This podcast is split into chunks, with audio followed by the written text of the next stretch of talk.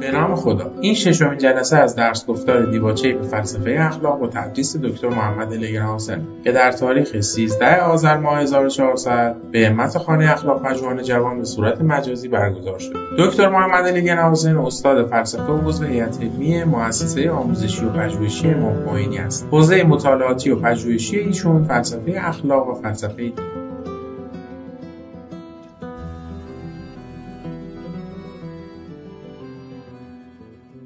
بسم الله الرحمن الرحیم الحمدلله رب العالمین دفعه پیش ما صحبت کردیم شروع کردیم بحثی درباره یودمونیزم امروز ادامه می‌کنیم انشاءالله تمام می‌کنیم این بحث درباره یودمونیست theories of ethics.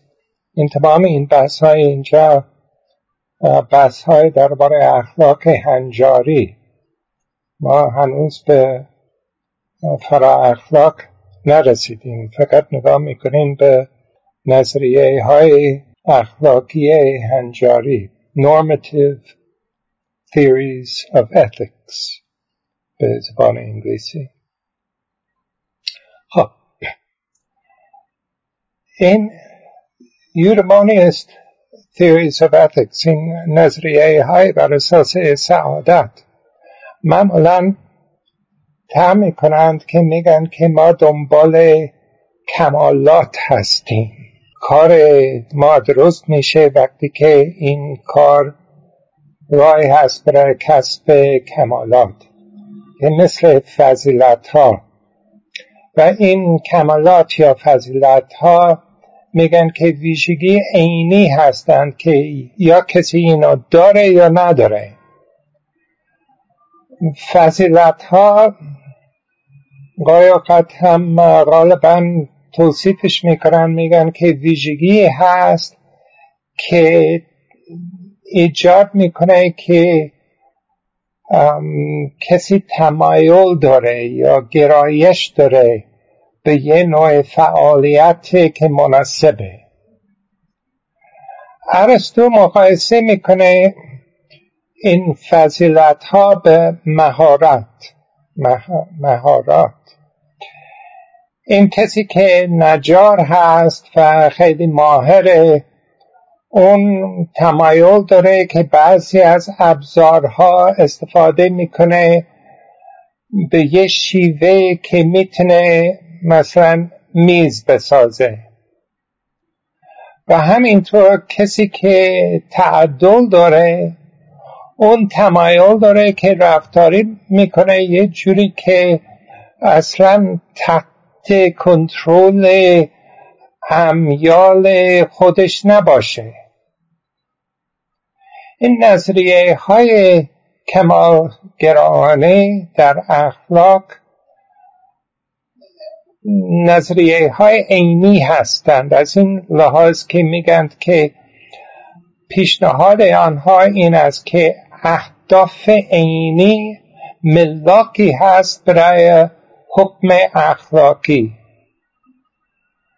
و این مقابل نظریه های مثل لذتگرایی یا خودمحوری که میگند که ما باید توجه داشته باشیم به این حالت های درونی که ما داریم مثل لذت یا ارتضای امیال.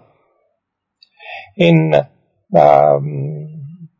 کمالگرایی خلاف آنها میگن که نه ما دنبال یه چیزی هست که فرق نداره. کسی اینو می‌خواد یا نمی‌خواد عینا یا کسی به کمالات می‌رسه یا نه. نظریه های بر اساس کمالات هم میگند که پلورالیستی هستند از لحاظ ارزش ها به خاطر اینکه این سعادت یا یورمونیا می‌خواد که چند تا فضیلت پیدا بشه در یه نفر. و فضیلت ها می‌تونه متفاوت بشه برای افراد که استعداد متفاوت دارند. بعضی از کمالگراها مثل خود ارسطو این مفهوم کمالات پیوست میشه به یه نظریه درباره طبیعت انسان. پس ما می‌بینیم که مکاتب مختلف هستند درباره طبیعت انسان ما باید انتظار داشته باشیم که آنها اندیشه های متفاوت درباره کمالات انسان دارند. پس فهرست های متفاوت از فضیلت ها و اندیشه های مختلفی درباره چطور کسی می‌تونه یه زندگی خوب داشته باشد؟ بعضی از آنها که کمالگرا هستند ولی ارسطویی نیستند تعریف می‌کنه کمالات به عنوان چیزی که مطلوب فی نفسه. یه حالت عینی که فی نفسه مطلوبه. مثلا میگن که توفیق در طرحهایی که کسی داره. یه برنامه کسی داره اگر این برنامه با موفقیت انجام میشه این چیزی هست که فی نفسه مطلوبه. یا دوستی یا خود معرفت یا علم. همه آنها فی نفسه مطلوب هستند. بعد فضیلت تعریف می‌کنه به عنوان ویژگی هایی که یک کسی داره که تحصیل می‌کنه تحصیل می‌کنه کسب این حالت ها مثلا اگر کسی پرکاره می‌تونه موفقیت داشته باشد در برنامه هایش پس پرکاری یه فضیلت حساب میشه. یا اگر کسی مهربان هست این کمک می‌کنه که کسی دوستای خوب پیدا بشه. و نگه داره. پس این مهربانی یه فضیلت هست نسبت به این هدف این کمال که فی نفسه مطلوبه که دوستی. و کنجکاوی برای معرفت هم یه فضیلت حساب میشه. این نوع نظریه های می‌تونه پیشنهاد بکنه مطرح می‌کنند. مستقل از نظریه های مختلفی که هست درباره طبیعت انسان. کمالات ها مطرح می‌کنند به عنوان حالت های که فی نفسه مطلوب هستند یا چیزهای خوب هستند. مثل همین دوستی و معرفت اونجوری که ذکر کردیم. و فضیلت ها طبق این نوع نظریه ها ارزش ابزاری داره. به خاطر اینکه این فضیلت توان میده به کسی که می‌رسه به اون چیزهایی که توی زندگی مطلوب هستند و خوب حساب می‌کنند. و کسب این چیزهای خوب و مطلوب این کمالات هست. یعنی وقتی که کسی می‌تونه کسب خیرها داشته باشد اون به یک کمال رسید. گاهی اوقات این نظریه های کمالگرایی مطرح می‌کنند یه جوری که کاملا بیطرف هستن نسبت به فائل کی هست. پس این نظریه های میگند که ما باید سعی بکنیم حد اکثر کمالات برسیم. فرقی نداره که فائلش کیه. و نظریه های اینطور که می‌خواد به حد اکثر برسه از کمالات می‌تونه هم رایت شناختی یعنی می‌تونه پیشنهاد بکنه که ما اهداف در فعل داریم و این اهداف یه ملاک ایجاد می‌کنه برای حکم اخلاقی. یا می‌تونند نتیجه گرانه بشه میگن که ما باید حکم اخلاقی بکنیم بر اساس نتایج که این کارهای واقعا ایجاد می‌کنه.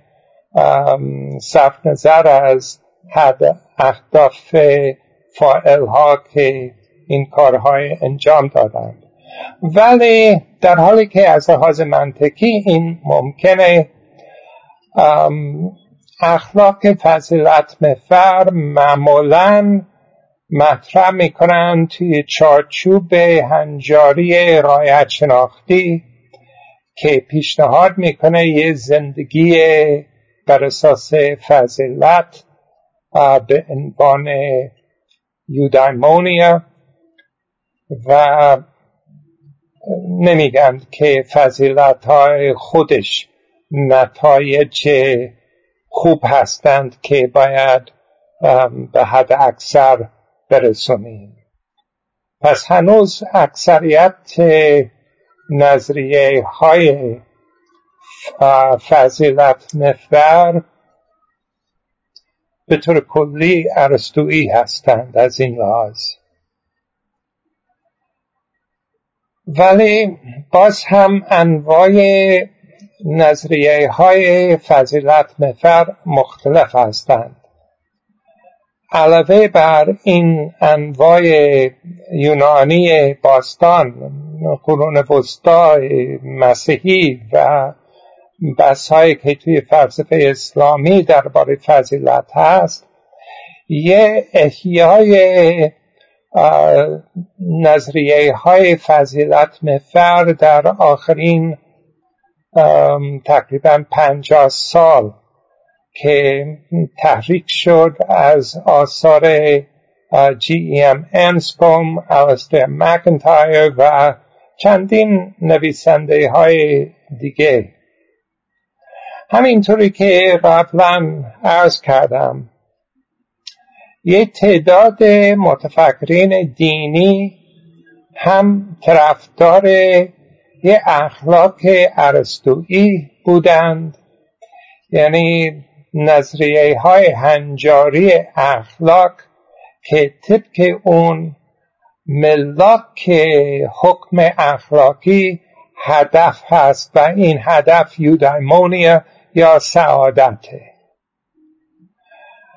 ولی متفکرین مذهبی غالبا تفسیر میدند این یودمونیا یا سعادت.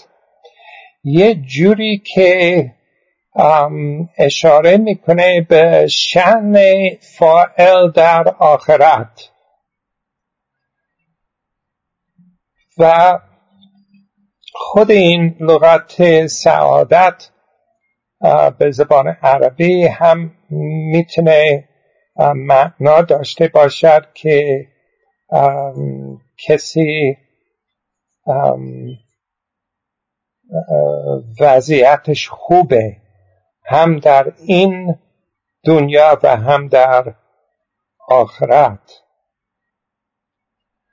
یه اخلاق که یودمانیا مطرح شد در اون عالم بزرگ فقیه و ریاضیدان و فیلسوف و الهیاتان عارف و دانشمند بزرگ خاجه نصرالدین توسی در اخلاق ناصری که نوشته شد در قرن هفتم هجری یا سیزدهم میلادی. خاجه شروع می‌کنه با تقسیم خیرهای مطلق و خیرهای نسبی. خیر مطلق رایت همه رایت ها هست. اون چیزی که برای چیزی دیگه نیست اصلا. ولی خیرهای نسبی خیرهای هست که کسب آنها مفیده برای نزدیک شدن به این خیر مطلق. و سعادت نسبی برای هر فرد در دیدگاه خاجه چون می‌رسیم به این سعادت با کارهایی که در اختیار خودمون هست که هدفش این است که برای هر فائل اون هدف داره که کمال خودش می‌رسه. و سعادت هر کسی بی همتا هست. ولی یه خیر مطلق این هدف برای همه هستند خیرها می‌تونیم تقسیم بکنیم به شیوه های مختلف. و بعضی از این تقسیمات هم خاجه بررسی می‌کنه در کتابش. مثلا خیرها یا هدف هستند یا وسیله برای رسیدن به هدف هستند و این هدف می‌تونه کامل بشه یا می‌تونه ناقص بشه. سعادت یه هدف کامل هست به خاطر اینکه اگر کسی سعادت داره هیچ چیزی دیگه نمی‌خواد. اهداف ناقص مثل دوستی و معرفت در حالی که فی نفسه خوب هستند باز هم کفایت نمی‌کنه برای سعادت. یه تقسیم دیگه از خیرها مربوطش می‌کنه به این دتا معقولات عرستویی که این جوهر و این نوع نوع, نوع عرض که ارسطو داشت برای هر کدوم از آنها می‌تونیم بحث بکنیم درباره خیر و توی اون. سعادت هم تقسیم می‌کنه به چند شیوه بعضی این فضیلت ها تقسیم می‌کنه به فضیلت های روح یا نفس و فضیلت های بدن فضیلت های فیزیکی. البته اکثریت قدما حساب کردند که وقتی که بحث کردند درباره فضیلت منظورش فضیلت های نفس نه از بدن. ولی قدمای توی پزشکی هم حساب کردند که فضیلت دارند برای مزاج. و این چهار تا فضیلت اصلی تقریبا همه قدما قبول کردند که شجاعت و افت و تعدل و عدالت. و خاجه هم خلاصه می‌کنه دیدگاه هایی که ارسطو داشت. بعدشون اینو مقایسه می‌کنه با بعضی از فیلسوفان دیگه مثل رواقیون. و ایشون هم نسبت می‌کنه به فیلسوفان قدیم این است که وقتی که کسی به سعادت کامل می‌رسه این حالت حالت سعادت با بعدن نابود نمیشه. یعنی حتی اگر بعدا خراب میشه این حالت سعادت باز هم هست. در ولی این یه بحثی هست درباره اون که دیدگاه ارسطویی ها درباره این چطوری بود و واقعا می‌خواستن بگن که سعادت میمونه. این اختلاف نظر هست حداقل. خاجه هم بررسی می‌کنه دیدگاه های که حکمای متأخر ایشون می‌گوید که منظور ایشون ابن مسکوی که در قرن پنجم بود این, این متأخر هست که قرن یازدهم میلادی هست. و آنها گفتند که علاوه بر فضیلت های عرستویی هم فضیلت های معنوی هست که طبق اون کسی مثل یه فرشته میشه از لحاظ شرافت و هم رزیلت های جسمانی هستند که بر اساس آنها کسی می‌تونه پست بشه مثل یه حیوان. تا کسی می‌تونه این فضیلت های معنوی کسب کنه و پرهیز کنه از رزیلت حیوانی کسی باید سعی بکنه ارتضا کنه نیازهای فیزیکی بدون این که خیلی وقت میگذره و خیلی توجه به آنها داشته باشد. ولی از لحاظ این نیازهای معنوی کسی باید کاملا سپرده داشته باشد و کاملا توجه داشته باشد. این سطح اول یعنی بالاترین سطح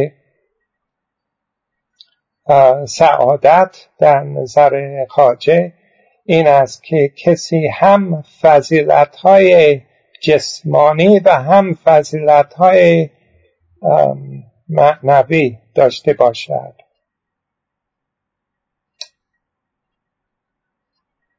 ببخشید این پایین ترین مرحله فضیلت چیز سعادت میشه. مرحله دومش فقط می‌رسیم به اون در آخرت و اونجا کسی کاملا بی تفاوت هست نسبت به امورهای فیزیکی به خاطر که کسی کاملا جذب میشه در جهان معنوی. در این مرحله کسی کاملا غرق میشه در تعمل خدا و به حکمت واقعی می‌رسه. آنها در مرحله اول باز هم تقسیم می‌کنند به دو تا گروه. گروه اول آنها که ذوقی داره برای اسرار جهان این آخرت در حالی که این گروه دوم اینقدر کامل هستند که آنها دنبال کمالات همه چیزهای دیگه توی جهان فیزیکی. در این حال که آنها خوشحال هستند از پیدا کردن آیات خدا در طبیعت. و آنها که نمی‌رسه به این مراحل سعادت خاجه میگن که آنها مثل وشی ها که فقط این تفاوتی هست که حیوان ها اصلا قابل معلومت نیستند به خاطر که حیوان هستند ولی انسان ها که این توانهای معنوی رشد نمی‌کنه تویش آنها قابل معلومت هستند. و خود آنها پشیمون میشه و میگن که چرا این کار کار درست نکردیم. آنها که می‌رسه به بالاترین مرحله سعادت حساب می‌کنند که تمام خیرهای دنیوی مانع هستند و ما فقط باید حداقل توجه به آنها داشته باشیم. و افراد اینطوری ابزار اراده خدا میشند و فریب و وسواس و چیزهای مثل این هیچ اثری به آنها ندارند و وقتی که یه چیزی خوب دنیاوی برای آنها اتفاق میفته آنها لذت خاصی برای اون نداره و هم اگر توی این دنیا چیزی بعد اتفاق میافته آنها غم نداره. و هر کدوم از این مراحل سعادت باز هم تقسیم میشه. مرحله اول مثلا مربوط به این است که کسی عواطفش و امیالش کنترل بکنه و فضیلت ها کسب کنه. و چطور این کار باید بکنه و به طور مفصل این متفاوت است. این وابسته است به استعداد هر کسی و از کجا شروع می‌کنه. و این تفاوت های میمونند وقتی که کسی بالاتر میره از این مرحله اول و می‌خواد این فضیلت های بیشتر تکمیل بکنه. و این تفاوت های میمونه به خاطر اینکه شخصیتش فرق داره یا به خاطر اینکه مردم یعنی کسی زندگی می‌کنه جایی که مردم آداب و رسوم مختلف دارند. یا به خاطر اینکه تفاوت های در علوم ها که تویش کسی علم پیدا می‌کنه. یا تفاوت های در در تلاش های شخصی که کسی داره. و تفاوت های در در این ذوق که کسی داره توی روش و توانه که تحمل بکنه سختی ها در کار تکمیل کردن نفس خودش. که با این همش می‌بینیم که دیدگاه خاجه خیلی جای باز کرد توی فلسفه اخلاق هنجاریش. برای تفاوت هایی که مردم می‌تونه داشته باشد. ایشون هم اشاره می‌کنه به تصادف و چیزهای اتفاقی. می‌تونه هم نقشی داشته باشد. وقتی که کسی می‌خواد به فضیلت خالص برسه و در بالاترین مراحل که تویش کسی فقط توجه داره به خدا و غیر از خدا هیچ چیزی نمی‌خواد کسی اونجا اصلا هیچ فکری درباره منافع شخصی یا ضرر نداره فقط خدا می‌خواد فی نفسه. برای خودش. در آخرین مراحل توی این راه کسی نمی‌خواد کار بکنه برای رسیدن به یه هدف. بلکه کسی می‌خواد کسی کار می‌کنه اونجوری که خدا برایش می‌خواد که کار بکنه. و هر کاری که می‌کنه می‌کنه برای خودش. همینطوری که اگر خدا یه خلقت ایجاد می‌کنه. به خاطر خودش نه به خاطر که یه نیازی که داره یا یه میلی که داره برای چیزی بیرون از خودش. همینطور اون کسی که حالش کاملا خوبه یعنی کسی که به خیر خالص می‌رسه کسی که حکمت خالص داره اون کسی ابراز می‌کنه این حالت الهی که بهش رسید. ابراز می‌کنه این حالت. و اینطوری نیست که کار می‌کنه برای رسیدن به چیزی دیگه. سعادت همراه میاد با لذت های که مناسب به هر مرحله سعادت هست. پس هر مرحله سعادت لذت خودش داره. و بالاترین مرحله سعادت هم همراه میشه با بالاترین فرح.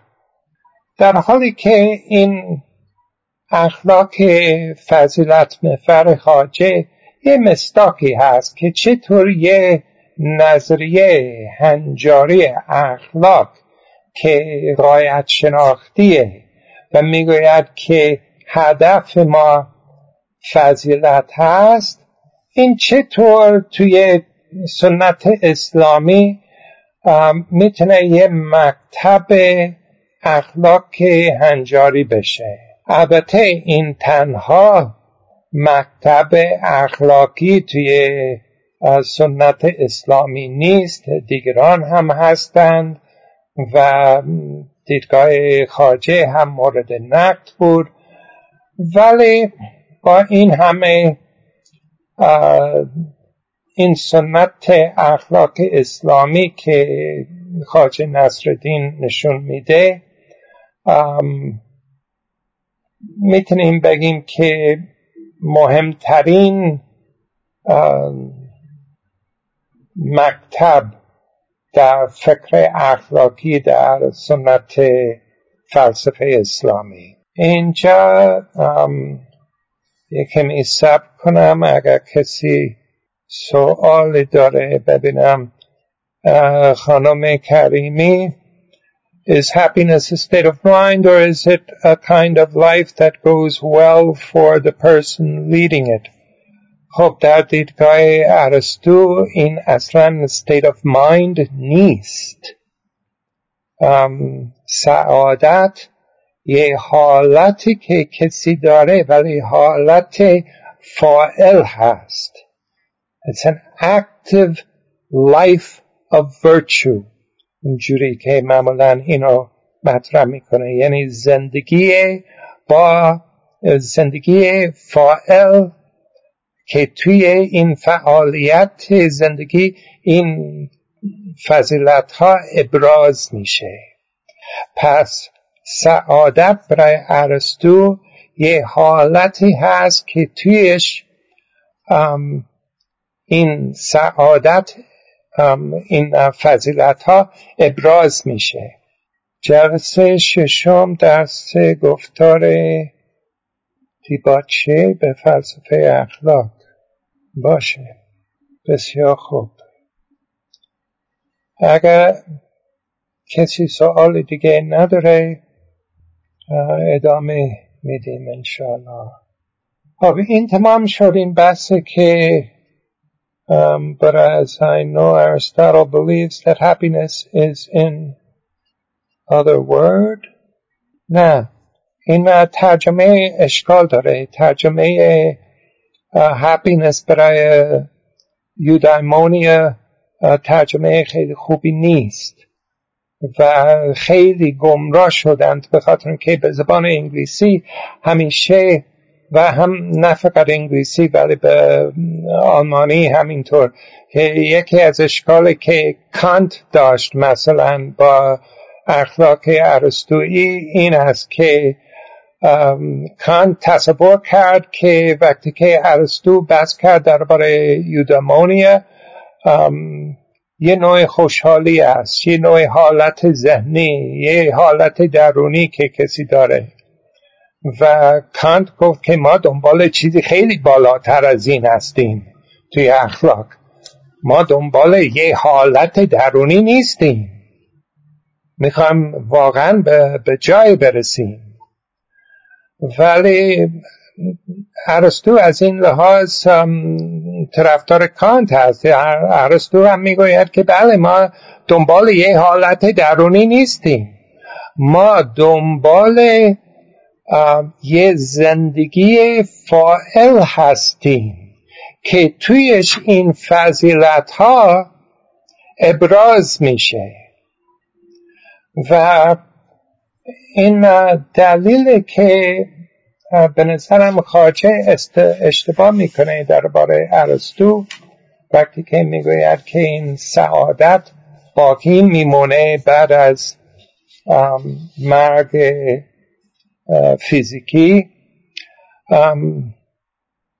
منظور ارسطو اینجا این نبود که این سعادت چیزی هست که میمونه ولی که سعادت یه چیزی که توی یه آن توی زندگی پیدا نمیشه. این وقتی که کسی یه زندگی داره که ما از بیرون نگاه می‌کنیم به این زندگی و می‌تونیم بگیم که بله این زندگی که این کسی داشت نشون میده این فضائلی که ایشون داشت. در این حالت کسی سعادت داره. ولی این فقط می‌دونیم وقتی که زندگی کسی تمام شد.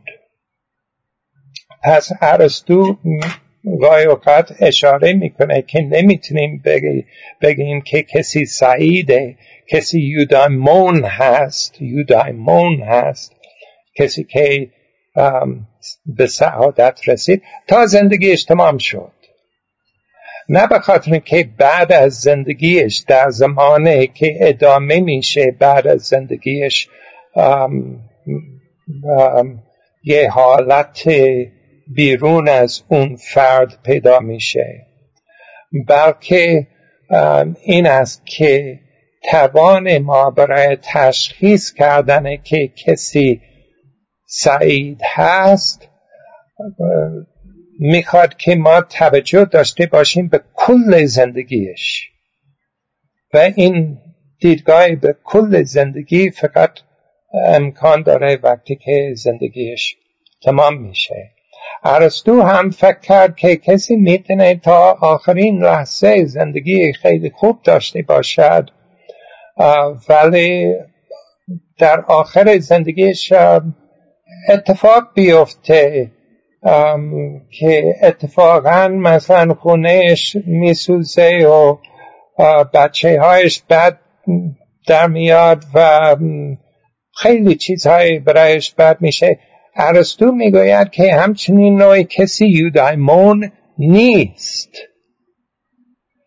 پس ارسطو فکر می‌کند که نه فقط که کسی باید فضیلت داشته باشد و اینو ابراز بکنه توی زندگیش ولی با این ابراز کردن فضیلت و این چیزها زندگیش توی همین دنیا باید خوب در میاد. ولی توی اخلاق ارسطویی دینی این ویژگی حرف ارسطو رد کردند و گفتن که نه کسی می‌تونه سعید بشه. حتی اگر توی این دنیا از لحاظ ملاک های فیزیکی و دنیاوی چیزهای خیلی بد هست. خب.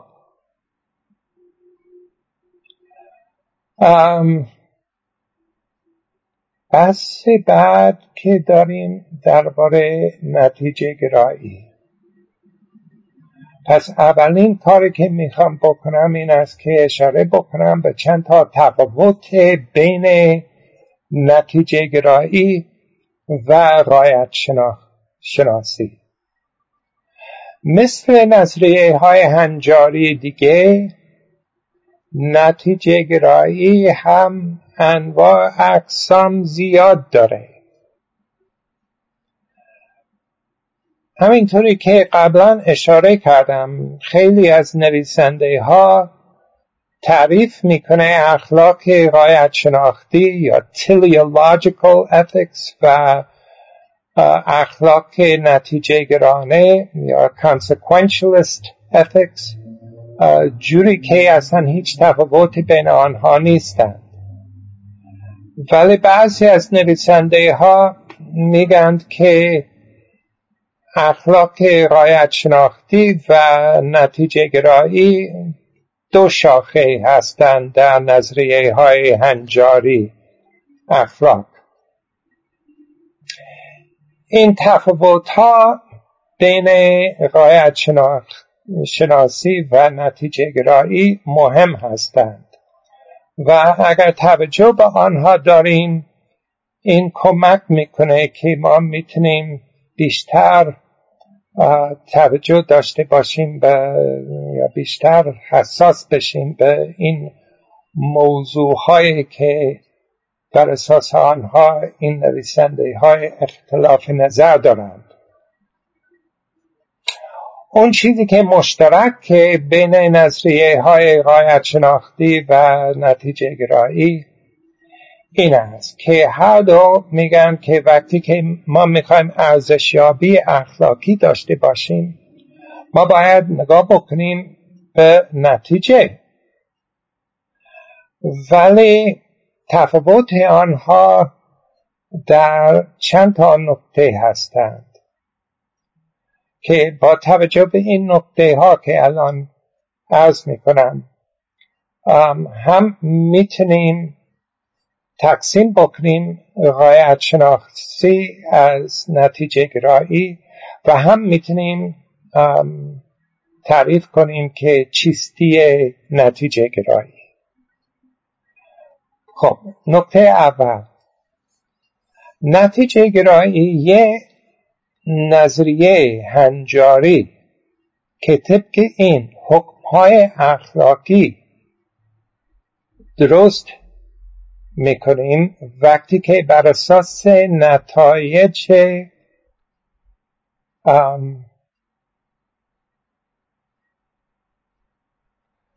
نتایج اون چیزی که ارزشیابی می‌کنیم و این, این نتایج باید جدا از اون چیزی که ارزشیابی می‌کنه. مثلا اگر یه فل انجام میدم می‌خوام ارزشیابی بکنیم این فل این فل فل خوب بود یا نه؟ این نتیجه گراها میگن که باید نگاه کنیم که نتیجه این فل که بیرون از خود این فل چی هست؟ ولی در نظریه های غایت شناختی میگند که ما باید حکم اخلاقی صادر کنیم بر اساس اهداف که هم توجه داره به ارزش که خود این چیزی که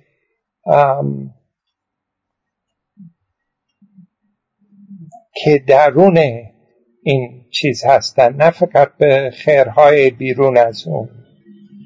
ما باید توجه داشته باشیم نه فقط به external goods ولی هم به internal goods. مثلا در رایت شناسی باید توجه داشته باشیم به خود یه فل اگر این فعل انجام شد به شیوه مناسب یا نه. این نوع عمل یا روش زندگی این همش باید مورد توجه بشه. در حالی که نتیجه گرایی می‌گوید که این هر کدوم از آنها مثلا روش زندگی ما نگاه بکنیم صف نظر از چیزی که درون به این روش زندگی هست. ببینیم که نتایجش چی هست.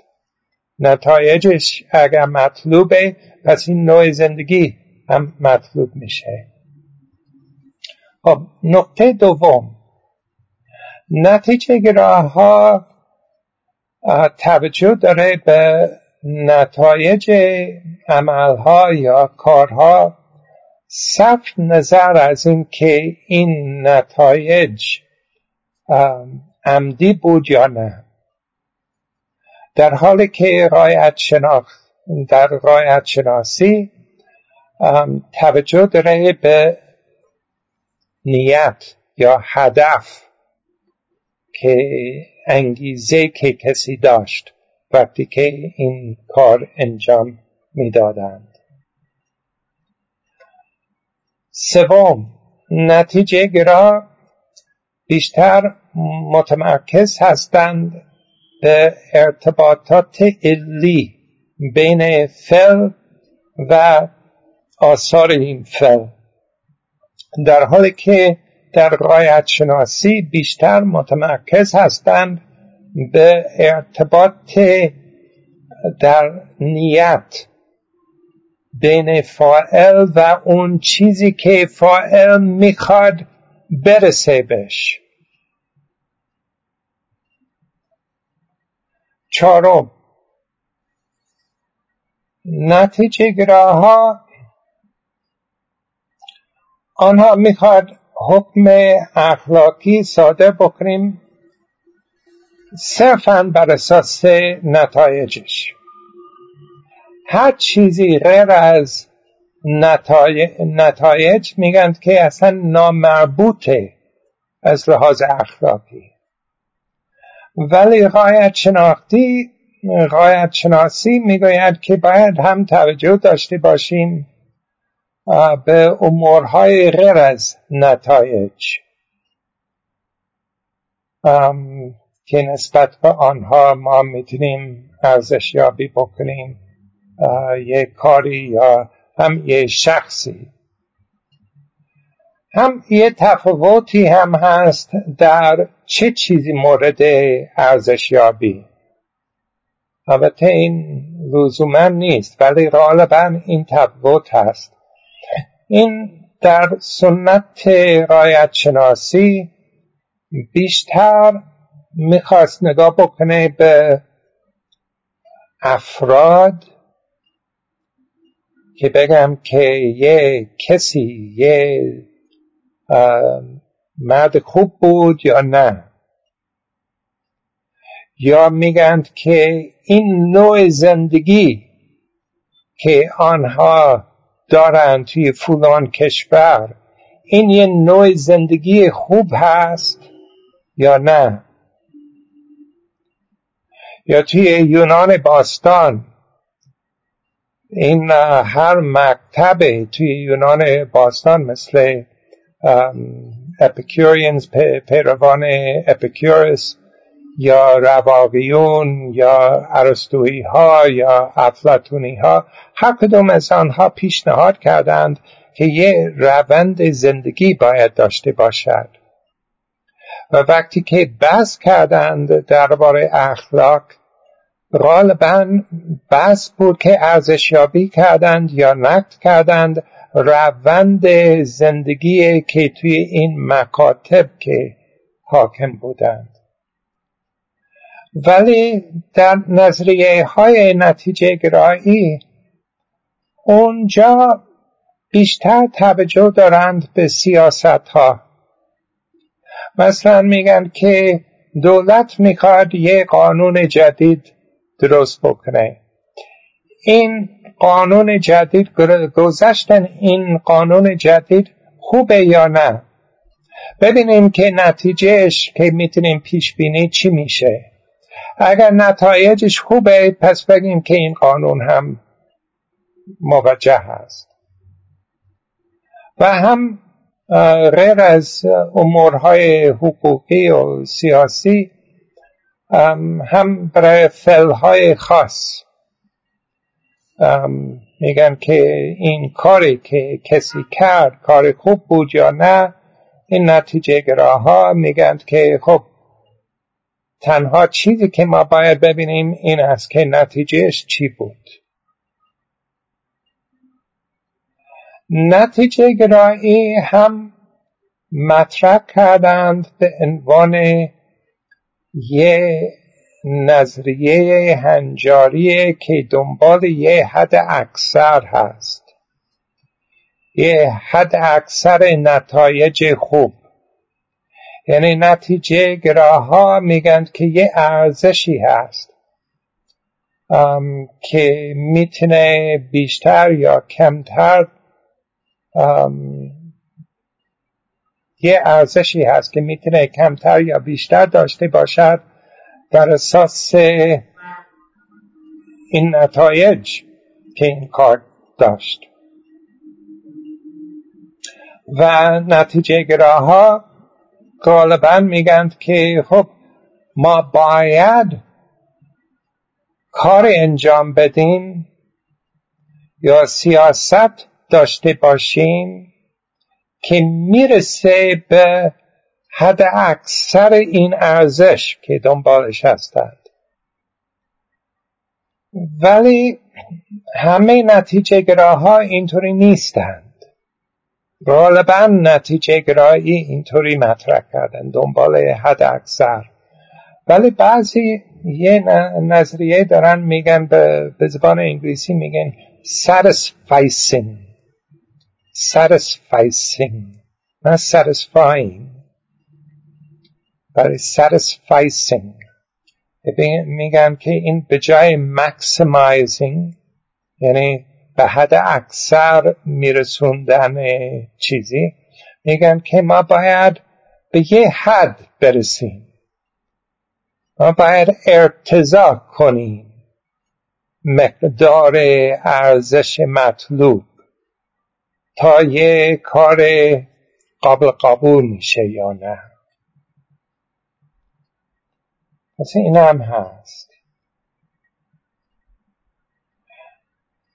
در فلسفه غرب نتیجه گرایی شروع میشه با سودگرایی انگلیس. فرانسیس هاچسون که در قرن هیچدهم زندگی کرد اون گفت که یه ملت بهتر هست که بیشتر happiness. ولی منظور هاچسون اینجا happiness ارسطویی نبود. پس نمی‌دونم که happiness اینجا چطور. خوشحالی هم نبود. ولی سعادت با این معنای دینی هم نبود. ولی ایشون همین لغت happiness استفاده کرد. من همین انگلیسی happiness نمی‌خوام بگم خوشحالی. ولی همون می‌تونیم بگیم توفیق. این ملت بهتر هست که توفیق بیشتر ایجاد می‌کنه برای تعداد بیشتر. و بدترین ملتی هست ملتی هست که به همین شیوه می‌رسه به شقاوت. رفاه. می‌تونیم بگیم رفاه. Welfare رفاه هست و ادامه میشه ایشون میگه and in doing so he becomes the father of the most prominent type of consequentialist ببخشید و با این حرف هاچیسون یعنی این به انگلیسی اون چیزی که هاچیسون گفت این بود That nation is best which procures the greatest happiness for the greatest numbers and the and that worst which in like manner occasions misery.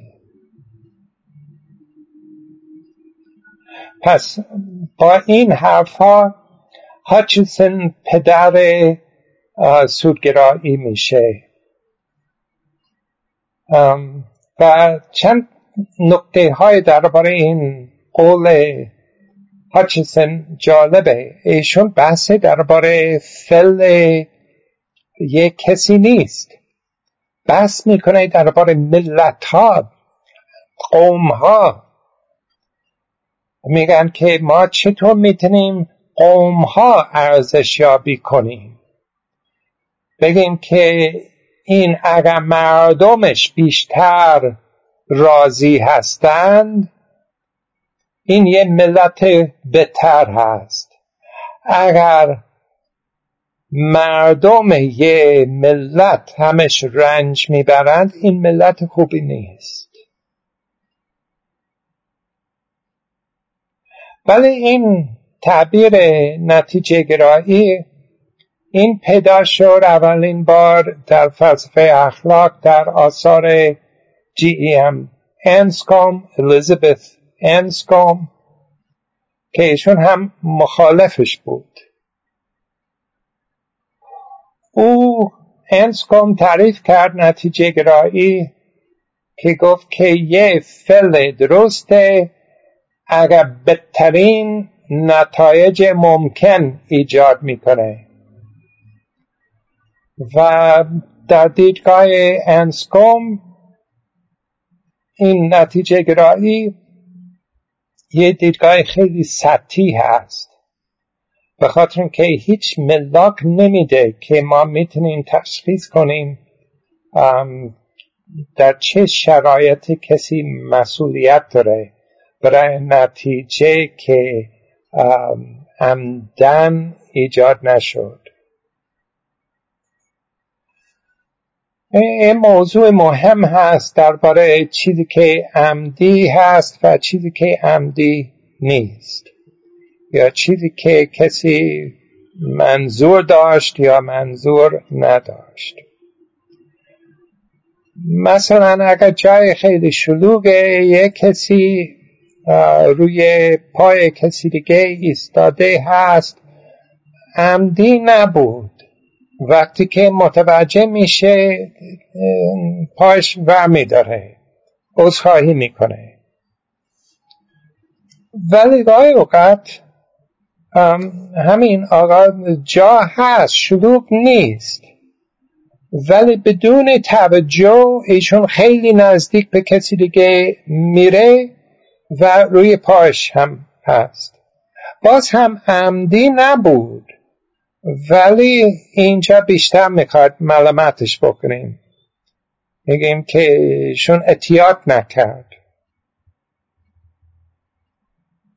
پس جز کارهایی که ما مسئول هستیم برایش نه فقط آنها که در قلم روی چیزهایی که آگاهانه مانیت داشتیم ولی هم چیزهایی که انتظار مردم دیگه به طور عرفی این است که کسی که باید اتیات بکنه. اگر کسی اتیات معروف نداره باز هم قابل, قابل ملامت اخلاقی میشه. ولی قدیم ترین نوع نتیجه گرایی بدون این لغت consequentialism یا نتیجه گرایی. قدیم ترین توی چین پیدا میشه. یه فیلسوفی بود اسمش موتسو یا موتسی که ایشون زندگی کرد 500 سال تقریبا قبل از میلاد. و مثل فیلسوفان یونان باستان مسئله اصلی اخلاقی که موتسی مطرح کرد این بود که راه درست زندگی چی هست. چطور ما می‌تونیم راه زندگی مناسب راه به زبان چینی داو بود و در دیدگاه موتسی بهترین داو بهترین راه راهی هست که بیشتر لی ایجاد می‌کنه. و لی همون رفاه هست. و همین را باید نابود بکنه ضررها و همه توی جامعه. و این مفهوم رفاه یا لی که موتسه استفاده کرد شامل سه, سه نوع خیرها به نظر موتسه هم ثروت مادی دوم که جمعیت باید بزرگ بشه یا خانواده باید بزرگ بشه. و سوم انضباط در نظام اجتماعی. این سه تا خیرهای اصلی بود در دیدگاه موتسه. نتیجه گرایی در فلسفه غرب از روشن روشنگری اسکوتلندی که توی قرن هیچدهم بود. در این دوره یه بحث خیلی داغ داشت درباره خودمفری خودمفری عقلی. آیا عقل می‌خواد که هر کسی دنبال منافع خودش بشه؟ یا عقل هم می‌گوید که ما باید سعی بکنیم کاری بکنیم برای دیگران. تامس هابز که زندگیش از 1588 تا 1679 او گفت که این خیر مشترک توی جامعه به اون می‌رسیم اگر همه فائلها دنبال منافع شخصی خودش میرند.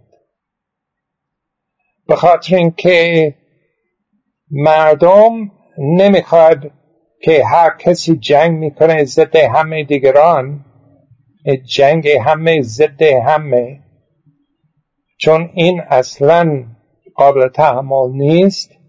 پس فائل که عاقلانه هستند قدرت میدند به دولت و دولت نظام ایجاد می‌کنه و قانون ها اجباری می‌کنند.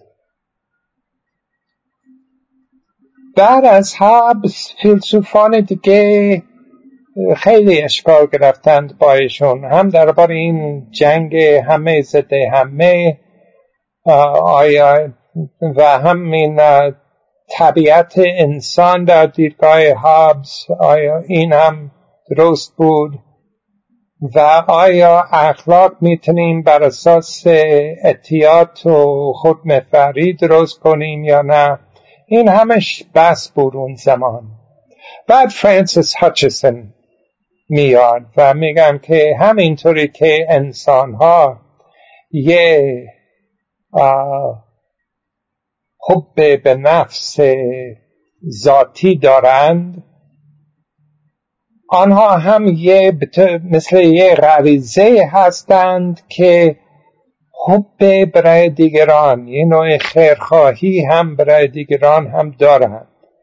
و این غریزه برای حب به نفس قوی تر هست از اون که به نفع دیگران کار بکنیم.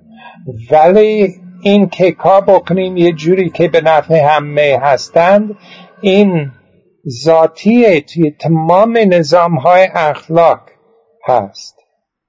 این فضیلت های چارگانه فضیلت اصلی هاتچسون می‌گفت ما تحسین می‌کنیم این فضیلت ها فقط بخاطر که ما فکر می‌کنیم که نظام اجتماعی خوب میشه وقتی که مردم اینطوری هستند.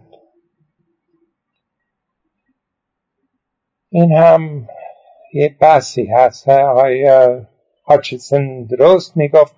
به هر حال ایشون این دیدگاهی داشت. هاچسون فرض می‌کنه که هدف اصلی.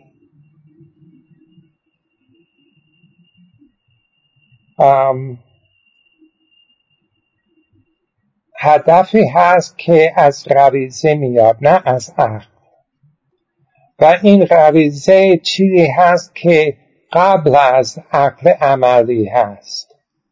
و از این جهتیشون هاچسن رد می‌کنه این مفهوم سنتی که می‌گوید که ما سعادت پیدا می‌کنیم به خاطر اینکه سعادت اون چیزی که هر عاقل می‌خواد. یعنی یه مطلوب عقلی هست که یودمانیا هست در دیدگاه ارسطو. ولی هاچسون می‌گوید که انگیزه های ما صرفا از اون چیزی که عقل مطلوب می‌دونه نیست. قبل از عقل حکم میده درباره چه چیزی درست و نادرسته ما یه از فطرت خودمون ما دنبال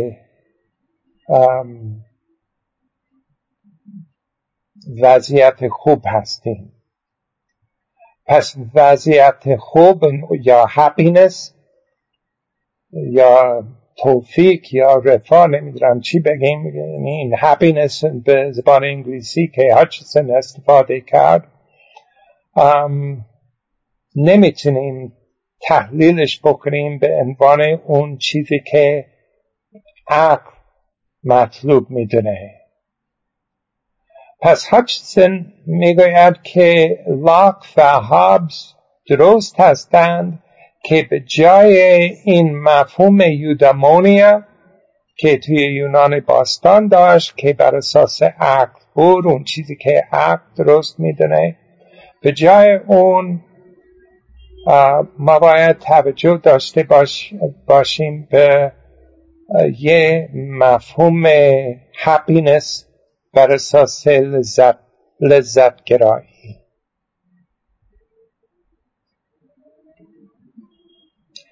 در تاریخ فلسفه اخلاق میگند که یکی از ویژگی دوره مدرن این است که اخلاق رایت شناسی رد می‌کردند. دوره اخلاق ارسطو و ابن سینا و خاجه نصرالدین تمام شد.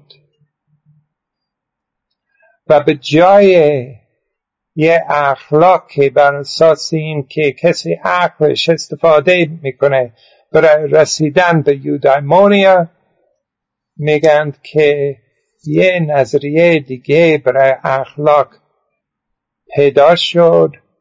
بر اساس مفهوم قانون طبیعی. یه قانون اخلاقی که عقل تایید می‌کنه ولی هدفش سعادت نیست. هدفش خیر مشترکه. The common good. البته این هم توی بعضی از مسیحیان قرون وسطا هم پیدا میشه توی اکواینس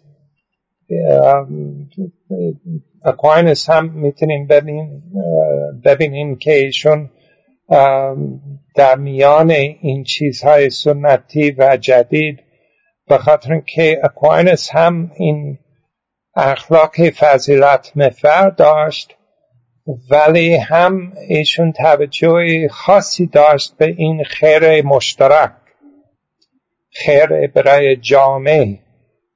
و وقتی که تعارض پیدا شد بین این دوتا اکواینس مدرن بود. گفت که این خیر برای جامعه مهمتره. The common good is more important مهمتر هست از سعادت شخصی. و این فکر جدید این نظریه بر اساس the common good این فکر کردند که این بیشتر می‌خوره با تعلیمات دین مسیحی. از این اخلاق که قرون وسطایی که بیش از حد قبول کرد حرف یونان باستان. پس یه جنبشی بود در فکر همین اسکوتلاند قرن هیچدهم که گفتند که ما مسیحی هستیم یا دنبال این حرف این مشرکای از یونان باستان هستیم. این مسیحیت می‌خواد که ما خیرها بشیم. ولی یونان باستان همش دنبال خیرهای برای خودش بودن مسیحیت و یهودیت ضمنا میگند که ما باید بیشتر توجه داشته باشد به احساسات. از اون چیزی که ما پیدا می‌کنیم در یونان باستان یا روم باستان. این نقل قول بود از مایکل سلوت. و حتی قبل از هاچسون سودگراهای الهیاتی بودند theological utilitarians. مثل ریچارد کامبرلند ریچارد کامبرلند زندگیش از 1631 تا 1718 و جان گی جان گی 1699 تا 1745 و آنها گفتند که خدا می‌خواد که ما دنبال خیر مشترک بشیم دنبال the common good. یعنی این خیر رفای برای جامعه ما. کامبرلند ملاک پیشنهاد کرد برای حکم اخلاقیشون گفت که حد اکثر the greatest good of the universe of rational beings. یعنی بیشترین خیر برای کل جهان اوغلا. یه فیلسوف انگلیسی دیگه ویلیام والستن زندگی اون از 1659 تا 1724 او تعبیر استفاده کرد moral arithmetic یعنی حساب اخلاقی. برای یه روشی که حساب می‌کنیم چه چیزی لذت بیشتر برای مردم ایجاد بکنه. و ایشون هم ایشون مسیحی نبود ایشون دیست بود. این دیست ها اعتقاد داشتند به خدا. ولی اعتقاد به دین با وحی به پیغمبران و حضرت مسیح و این چیزها اینا قبول نکردند. و ایشون گفت که دین باید اینطوری بشه که ما دنبال هپینس بشیم با تحقق اون چیزی که حقیقت و عقل می‌گوید. بعد دیوید هیوم میاد 1711 تا 1776 و هیوم هم این لغت یوتیلیتی یا سود معرفی میکنه با این ادعا این یه نقل قول از دیوید هیوم The circumstance of utility in all subjects is constantly appealed to in all moral decisions concerning the merit and demerit of actions. یعنی میگن که این وضعیت سود در همه افراد in all subjects منظورش از subjects اینجا افراد هست دائما اشاره می‌کنیم به اون وقتی که می‌خوایم تصمیم اخلاقی بگیم و هم وقتی که می‌خوایم ارزشیابی بکنیم امتیاز و یا عدم امتیاز برای فعل.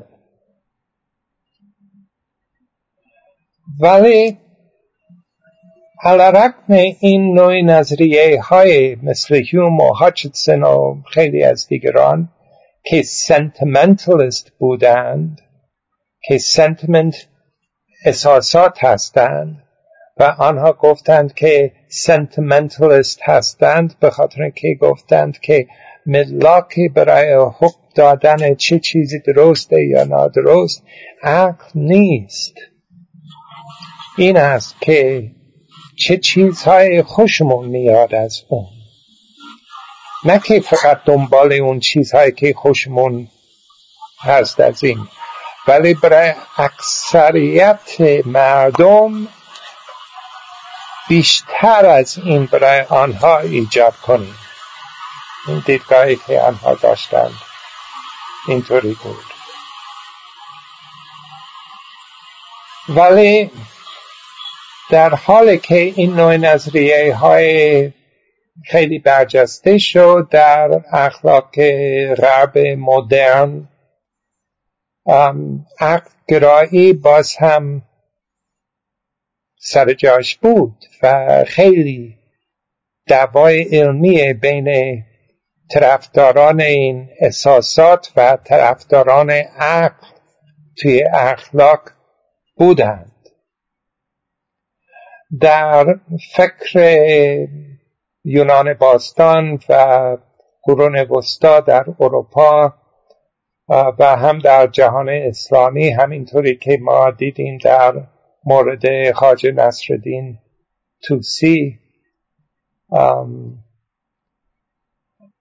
آنها فکر کردند که ما باید یه توجهی داشته باشیم به یه دایره که هی بزرگتر میشه از خود به خانواده به جامعه تا همه انسان ها و این همه اقراها گفتند که این مستلزم یودمونیا هست. یعنی تا من می‌تونم دنبال سعادت برای خودم بشم باید هم توجه داشته باشم به این دایره های بزرگتر.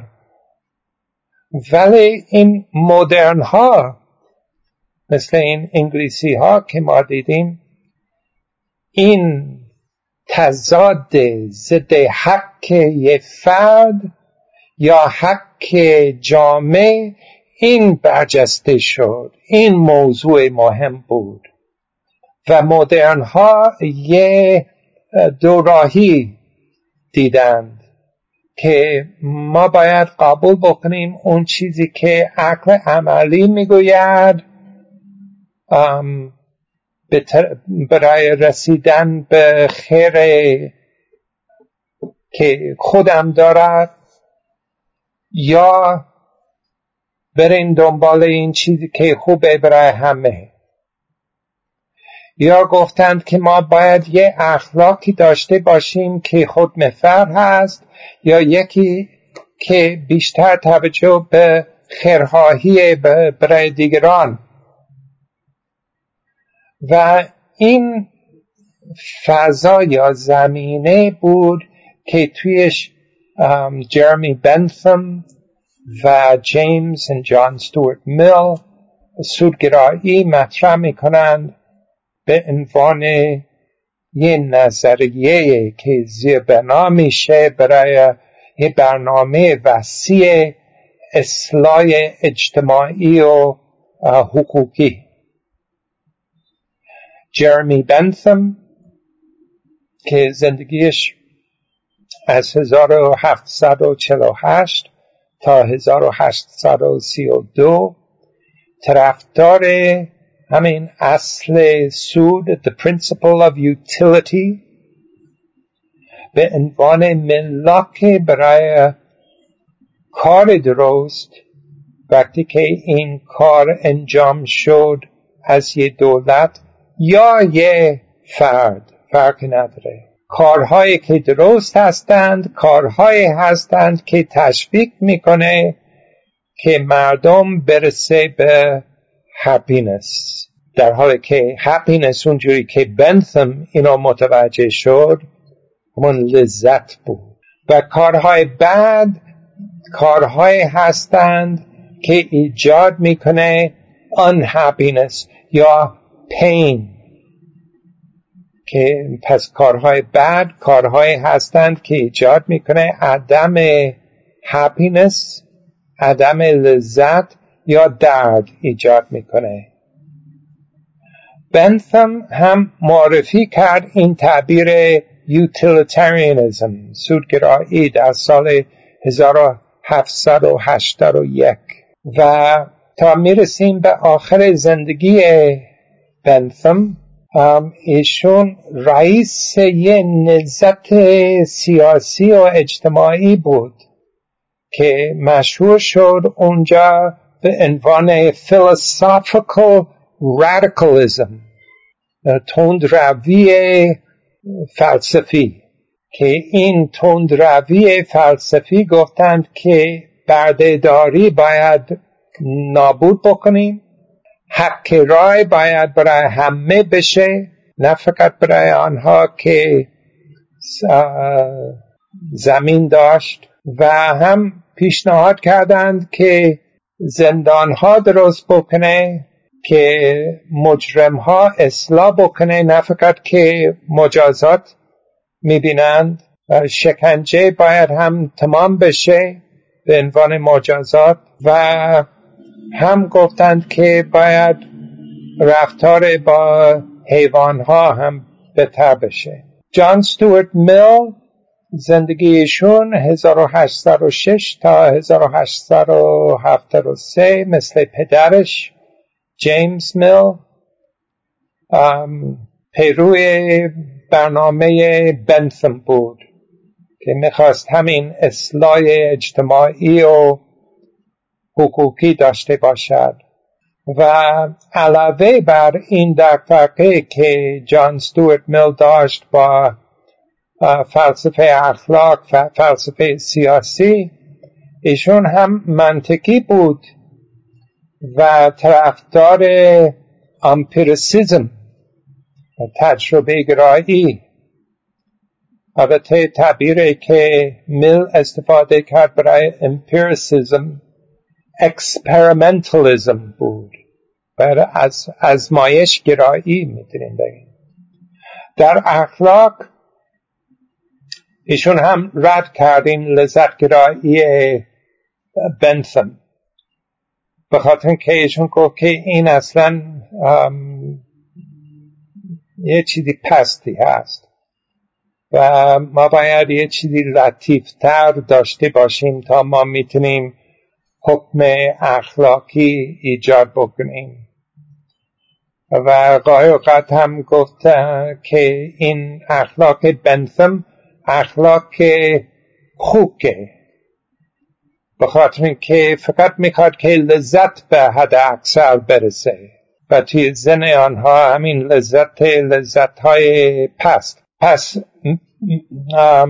جان ستورت میل مثل اپیکورز گفت که ما باید هم توجه داشته باشیم که لذت های بالاتر و پایینتر داریم و کسی باید دنبال اکثریت لذت های بالاتر برود و توجیه داد که ما دنبال این لذت های بالاتر بر اساس این که ایشون گفت که آنها که تجربه از هم هم از, از لذت های پست و هم از لذت های بالاتر همه آنها میگن که این لذت های بالاتر شیرین تر هستند خواهش می‌کنم. وقتی جلسه تقریبا تموم اگر موافق هستید این مبحث این اینجا نگه داریم هفته آینده از اینجا ادامه بدیم. اگر دوستان سوال داشته باشن. باشه. یه جمله دیگه بعد تمام بله، بشه علا این تفاوت هایی که جان ستورت میل داشت با بنثم هنوز ایشون فکر کرد که سود یوتیلیتی باید متوجه بشیم به عنوان ایجاد کردن یه احساس یا یه حالت درونی ذهنی. و از این جهت میل مثل بنثم کاملا فرق داره از این از این دیدگاه یودمانیستی که ما, ما دیدیم. خیلی ممنون. دست شما در نکنه دوستان اگر سوالی هست مطرح کنید ما در خدمت هست. اگر سوالی هست بفرمایید که ما از خدمت استاد مرخص میشیم. دیر وقت هم از خیلی می‌کنم استاد مثل اینکه سوالی ندارن دوستان اگه موردی هست ما در خدمت هست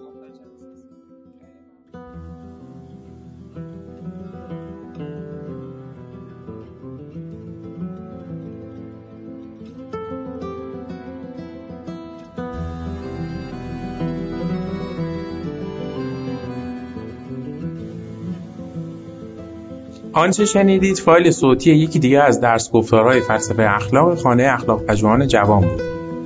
مجموعه ما یک مجموعه غیر انتفاعی و مردم نهاده که از سال 94 تا به الان تلاش می‌کنه مباحث اخلاق رو در فضای نظری و عملی که تا حدودی کمرنگ شده هم تا اندازه احیا کنه و هم در قدم های بعدی رشد و اطلاع بده سعیمون بر این بوده که منظرهای متفاوتی رو که در این مباحث وجود داره روایت کنیم کارگاه ها، نشست ها و درس های اخلاق متعددی رو در شاخه های مختلفی مثل فرا اخلاق، اخلاق هنجاری، اخلاق کاربردی و اخلاق اسلامی به کمک اساتید خوبمون برگزار کردیم و به یاری خدا این روند ادامه خواهد داشت.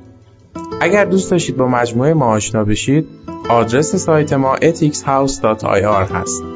می‌تونید اسم مؤسسه یعنی خانه اخلاق پژوهان جوان رو هم گوگل کنید. به اضافه اینکه می‌تونید ما رو در تلگرام، اینستاگرام، آپارات و سایر های اجتماعی با همین عبارت جستجو و پیدا کنید. رایگان بخشی در ساعت دانش از روز اول خط مشی مجموعه ما بوده و امیدواریم که با حمایت شما این روند ادامه پیدا کنید. اولین درخواست ما از شما اینه که اگر اشکالاتی دیدید چه در خود برنامه ها و چه در همین فایل های صوتی از کنارش رد نشید و حتما به ما منتقل کنید تا اصلاحش کنید. اگر حس می‌کنید سرفصلی در حوزه اخلاق هست که لازم به اون پرداخته بشه حتما ما رو در جریان بگذارید. این کار رو می‌تونید از طریق ادمین کانال تلگرام ایمیل ما به نشانی ethicshouse@gmail.com یا لینک های دیگه ارتباطی که در سایت ما هست انجام بدید. همچنین از طریق لینک حمایت مالی در سایت خانه اخلاق می‌تونید پشتیبان ادامه یافتن این مسیر باشید. ممنون از محبت شما و خدا نگهدار.